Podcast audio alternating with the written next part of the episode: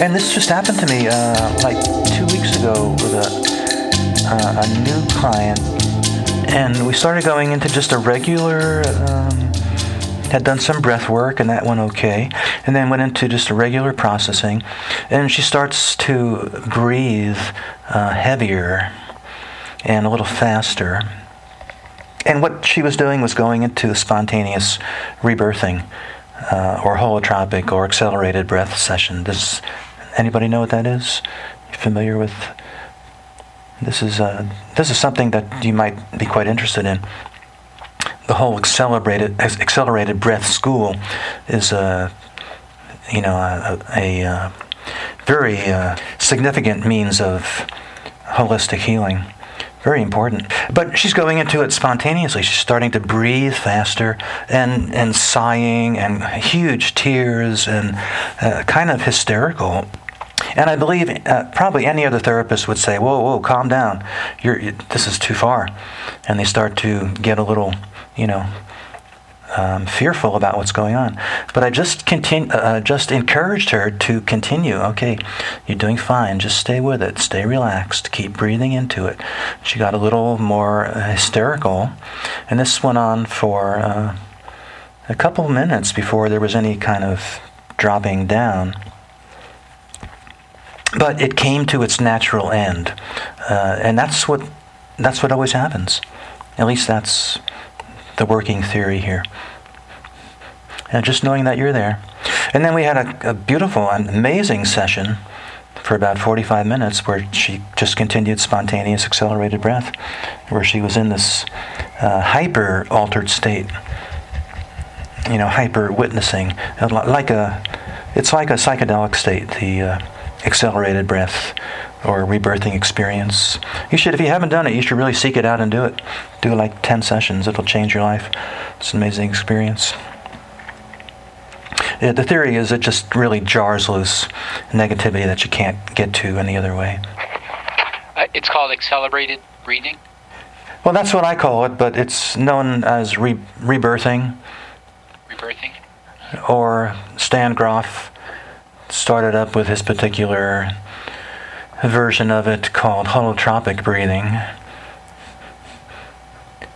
Uh, usually you have to go to a facilitator because it's uh, it's hard to do it on your own for various reasons. So usually you do it in a group. But I don't, you know, this used to be, this was popular 10, 20 years ago. Today, I'm not sure if it would be, I haven't really seen, of course, I haven't been looking. I don't really check the natural news classifieds too much. I was recently looking, and a friend had recommended. I think it was the holotropic. Yeah. Uh, uh-huh, yeah. Um, John, I was just going to add. It sounds like uh, what I've experienced uh, a lot of, and uh, that would that was a trauma release. It's a trauma release, and I had uh, there's a couple of really good books out there by Peter Levine. You probably heard of that, Waking the Tiger, and also Janov. He wrote uh, Primal Scream back in yeah, the 60s, right, uh-huh. and then he rewrote mm-hmm. it, Primal Scream now. Oh yeah, oh. Mm-hmm. Mm-hmm. But I, I was curious. Did you did you use accelerated breath? Yes. Oh, From good. beginning to end. Oh, good. Uh-huh. Uh, okay. And um, I was going to ask because it. Se- I was a little bit confused because it seemed a while back, and suggesting that we move away from that. Or yeah, you, you have to bit... use your judgment about that. The possibility is that crying can be an avoidance mechanism. Mm-hmm. Uh, or it can be an authentic releasing part of the releasing. So you have to okay. just have to just watch and try to. What, do you mean by avoidance mechanism? How would somebody use that as an avoidance mechanism? Uh, avoiding directly sitting and being present with the feelings.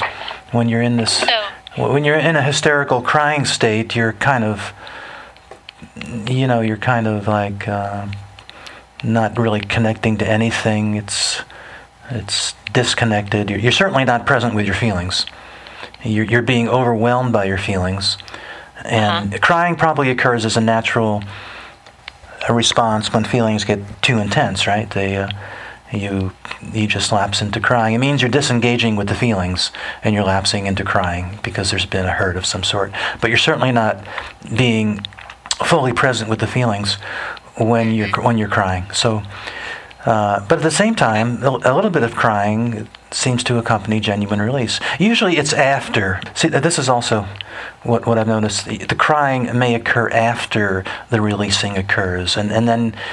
uh, You have a sense that it's more authentic, and you've been working in the heart, and there's been no crying, and and then you've had the sense that there's been uh, genuine being present with the feelings in the heart, and then uh, th- then that kind of softens into some tears, and that that seems to be genuine.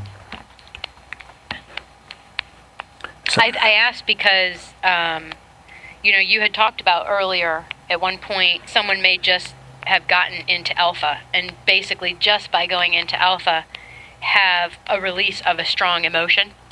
Um, and I have had that experience personally. And really, literally, all of a sudden, out of nowhere, I had a very strong emotional release in my chest that was, of course, crying. I mean, it was the, just immediate. Mhm. And I really did have quite a release of emotion and core level feeling uh, during that time. Did not see the crying as a hamper in any way. In fact, it was spontaneous and authentic and Yeah. Okay. Well, that sounds that sounds good. you know what I mean? Like I, I Yeah. just, I'm just trying to learn. Yeah, know, yeah, that's that. I- I- right, that sounds that sounds okay. But you know, there. I'm sure you know there are people who are overly emotional, right? Yes, You know, and that's you're right. And they hysterically cry all the time. yeah, and and so that's what I'm talking about. It's Okay. be it would be even if you're not crying but just overly emotional. Well, I'm not, I'm not sure. We're getting into maybe getting off track here, but but that's what I'm talking It, to. it does seem like semantics, but I think it's, uh, you know, I I personally did the same thing where I did Reiki once, where I cried for a whole hour and a half, and it was very cathartic. Yeah, good. Uh huh. Um, but at the same time, I could see where you might have a a client that would just not want to deal or not want to uh, get in touch with the feelings and just kind of stay in that. The, the crying, even unconsciously for them, might just keep them from really going anywhere. Right, right. Okay. That Yeah, makes I- sense. Like crying through dialogue and such. Yeah. Yeah, I was really, Mrs. Marguerite, I was just really confused by that point because with my trauma release training, crying was a really big part of it. It was, it just seemed like it was unavoidable. I'm not really sure about how to determine if someone is overly emotional because to me that's sort of a judgment call and i don't want to make that judgment call because i know sometimes people will tell me i'm too analytical and I often think well i'm too analytical for them it suits me fine Yeah. um, so yeah, yeah. Well, it's it's a- it's it's never um, you know out of place if they if there is a lot of crying. It, you're never out of place to just suggest try to hold back on the tears and just be present uh, with the core feeling. You know, in that way that I described earlier, where there's that sense of quietness and you're just present with the core feeling. See if you can move them into that place without necessarily uh, laying down any judgments about crying. You're just presenting an alternative way to deal with the feelings. See if you can hold back the tears for a minute. Just focus quietly on that inner feeling. That's you know that's something that would not offend somebody or make them uh, question what you're doing. I don't think. I have a feeling also, John, that like you're saying right now that I happen to have two um, hysterical criers in my family, and they they would start crying as soon as the dialogue began. And to me, that Uh-huh. would be my indication that they use the crying as avoidance. That they Uh-huh. wouldn't even really be able to get through, you know, the dialogue portion of their feelings or what they want to talk about before they would be getting to cry. Yeah, yeah. So, So- so they need some strengthening in that area. I'm not sure exactly what that would be, but there's some kind of psychic strengthening they need to be able to be present with uh, adverse feelings, and they're simply uh, over easily overwhelmed by adversity. Also, too, in your book, you had mentioned people can be addicted to their own emotions, and I think that's part of it too. Just sort of as a, being addicted to their own drama as a way to again self-reject and Uh-huh. avoid the feeling. Uh huh. Yeah. So Do you have any input about the strong emotions that um, the, about what I said? Oh, I just I just completely agree with what you were saying about that strong emotions actually get in, get in the way of actually deeply in alpha that it, it feels like they actually disconnect. It's like a more disconnected state of um, uh-huh. But what about what about handling strong emotions when they come up? about handling strong emotions. Yeah, when a client starts to exhibit something bordering on hysteria. How, how how would I handle it? Well, no, I was just curious if you had any comment about what I said. You know, What- what allow, is allowing the hysteria to continue with just a sense of being present and so on. Right. I mean, weren't you saying something about helping them to feel their body and being present with a strong feeling and and whatnot? hmm Yeah, I think that that's the the way to go is just keep people present, you know, with their body. Exactly what you said. Just keep people present with their body and with their breath. And But but not try to s- to bring them out of the hysteria. Not saying come out of that. Uh, relax. In other words, Oh. letting it proceed naturally to its natural conclusion rather than getting uh, hysterical yourself and saying, "Whoa, stop! What's happening here?" Oh, right. If, if anything, what I guess one would do would be to drop deeper into their own body and feel more resonance in their own body and feeling sense in order to guide in energetically in that way through ex- experience and the resonance between the facilitator and the um, Hmm. client, so to speak, of how to more Mhm. deeply connect with the resonant state as they're having their feelings. Okay. Um, uh, would that be a, an instance where going to the, the witness might be helpful? Or do you think it's better to let it go to its natural resolution instead? It, it probably would be. Actually, that's one of the suggestions down here that I have on the bottom of page 38. But if they're if they're really um, hysterical, it, it might they might might not be able to do that. It might be too much of a Too much of a switch? yeah exactly. Thank you. Too much of a switch because Okay. they're in. Uh, I mean, going to the witness is always the good strategy, and when they're in a hysterical place, they're the opposite of the witness. They're caught up in the feelings, they're overwhelmed by the feelings, but still, we believe there will be a natural uh, cycle of building and releasing that happens with that, if it's allowed to go on. But that doesn't necessarily represent a, uh, you know, a deep clearing. Um, otherwise, just you know, becoming hysterical would be healing, and we, we know that doesn't work. So you need to do something else. So it, it, the work needs to follow the hysteria period, but Yeah, I was just, um, I just wanted to add that it, it is a little bit confusing to me. I've never heard, honestly, I have never heard that um, you want to set these sort of emotional signals aside um, to get to something else because in the training that I had gone through and was taught in trauma release, it's sort of uh, more common than less common that somebody would cry and get hysterical and that sort of thing. And, and it does come at different times. But I was taught that that is part of the release, the congestion, that Yeah. finally they're getting into it and it's like physically leaving their body through tears and and that's sort of what uh, Peter Levine goes into in his book. yeah. Well, I'm, I'm not sure if you've heard me.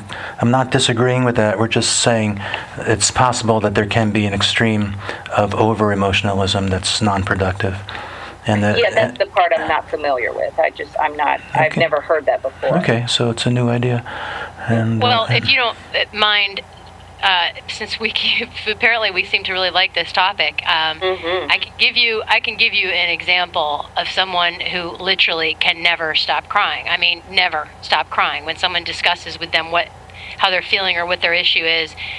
This person literally cries so much that even the people that know him don't even know how to respond to it. So there is no way that this person, like if he was in a session with you, you couldn't even you couldn't even really help him.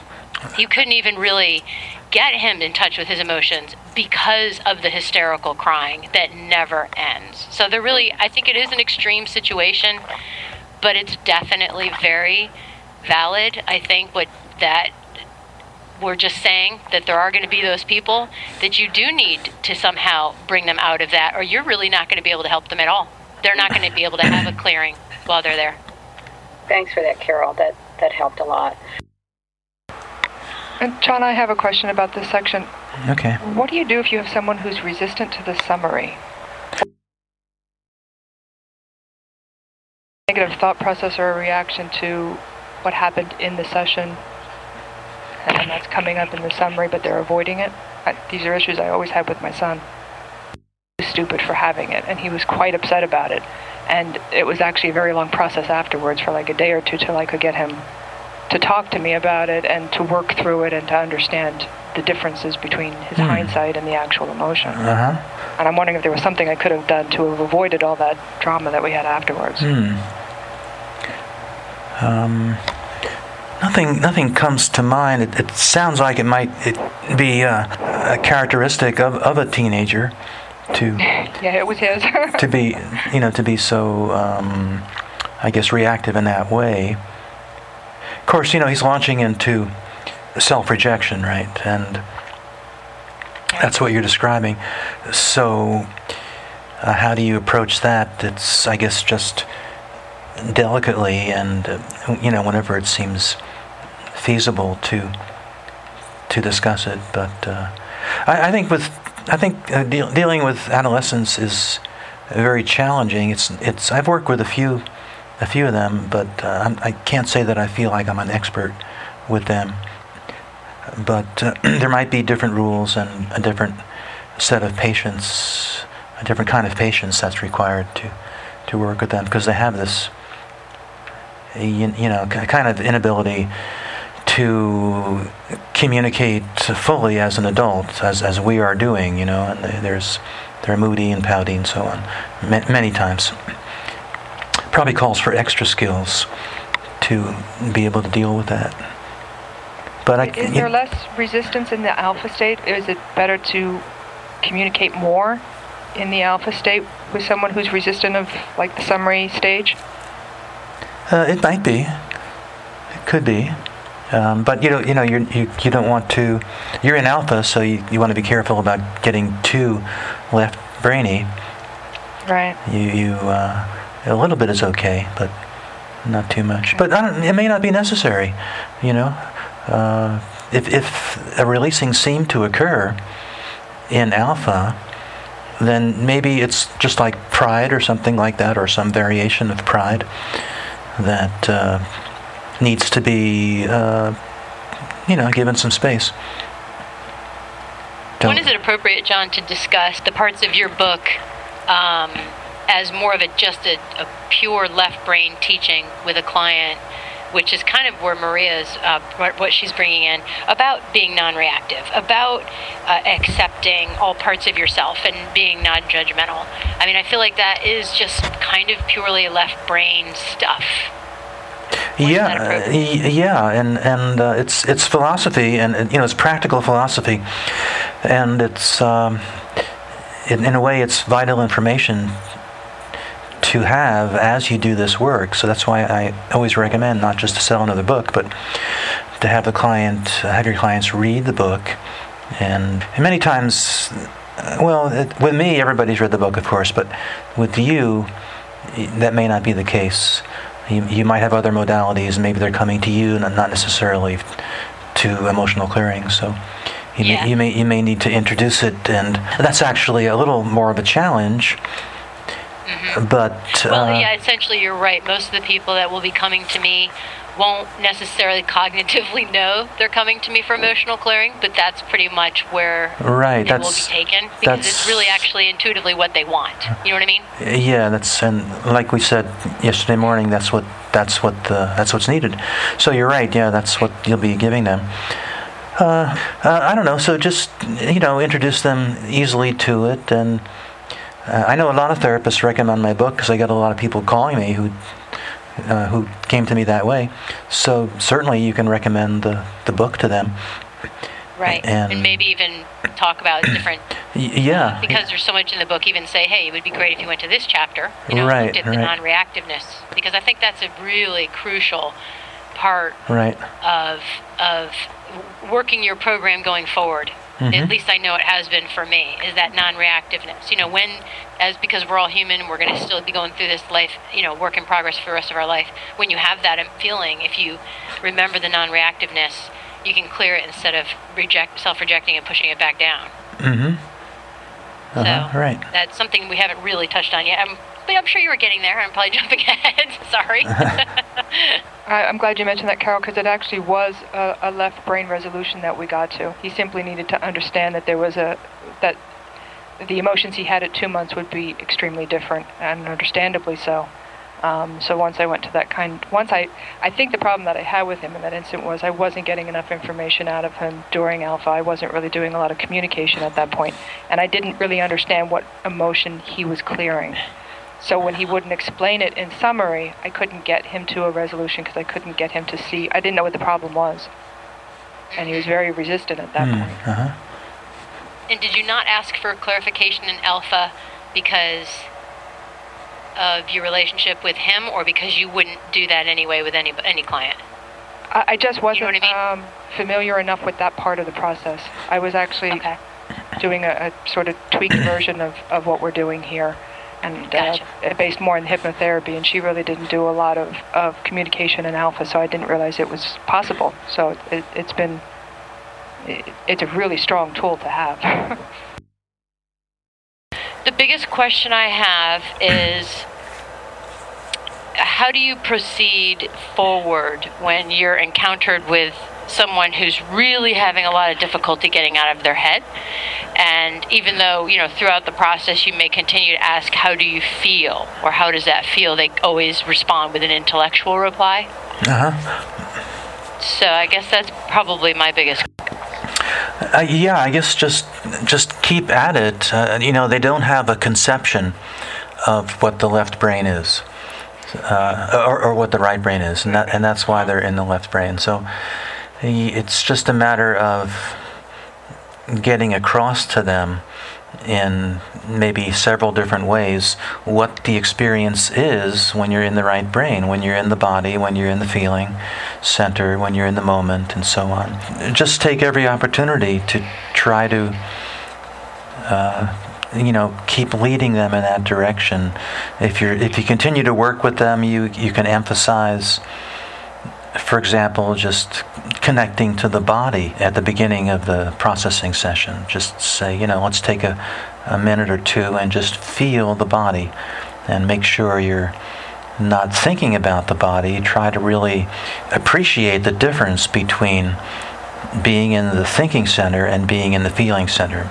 You know, open your feeling center, feel the body, or feel the breath. Like, uh, the, the Buddhist meditation of focusing on the breath, you could say, is an exercise in um, moving into the right brain because you're you're focusing on the, the physical aspect of the body, the breath, and uh, well, sometimes they don't emphasize feeling the breath, but after you do it for a while, you start to get into that. Uh, um, uh, yeah, I think it's just staying with them, you know, and, and also resonating with them. If you're in the, the right brain, that's that's a big help too. Well, I Yeah. could always feel, I, I can always feel everybody that I'm working with pretty strongly. And I feel what they're feeling in different parts of my body. But often when I do finally go there because they don't seem to be able to connect with it, the minute I say it, they generally say, oh, yeah, yeah, that's what I'm feeling. But they can't seem to connect to it until I happen to mention, you know, I'm feeling something right here, you know, and then they go, oh, yeah, yeah. But I found myself having to, um, or maybe it's just that I couldn't hold back from from verbalizing Uh-huh. all the feelings that I'm having because they're all pretty strong. Hmm. Well, that I think that can be helpful. Uh, of course, you want to be careful that you're not leading. It's, it's a fine fine line, but it sounds like you're probably not leading, and that might be very helpful for them to, you know, because the feeling might just be beyond their threshold. And when you point it out, that that uh, you know that kind of opens the door for them. M- Maybe there's a another way of pointing it out that it might Yeah. mi- might be uh, you know, an alternative, or might be like instead of saying uh, I feel I, you know, I'm feeling this feeling of whatever it is, maybe just uh, something like, how about in your shoulder? What's happening there? Uh-huh. Uh, or maybe you have some ideas without being too directive, but but directive is where we're going to. So it's Yeah. it's all just a matter of uh, judgment on your part, what you need, uh, what, what the client needs, and what you want to uh, give them.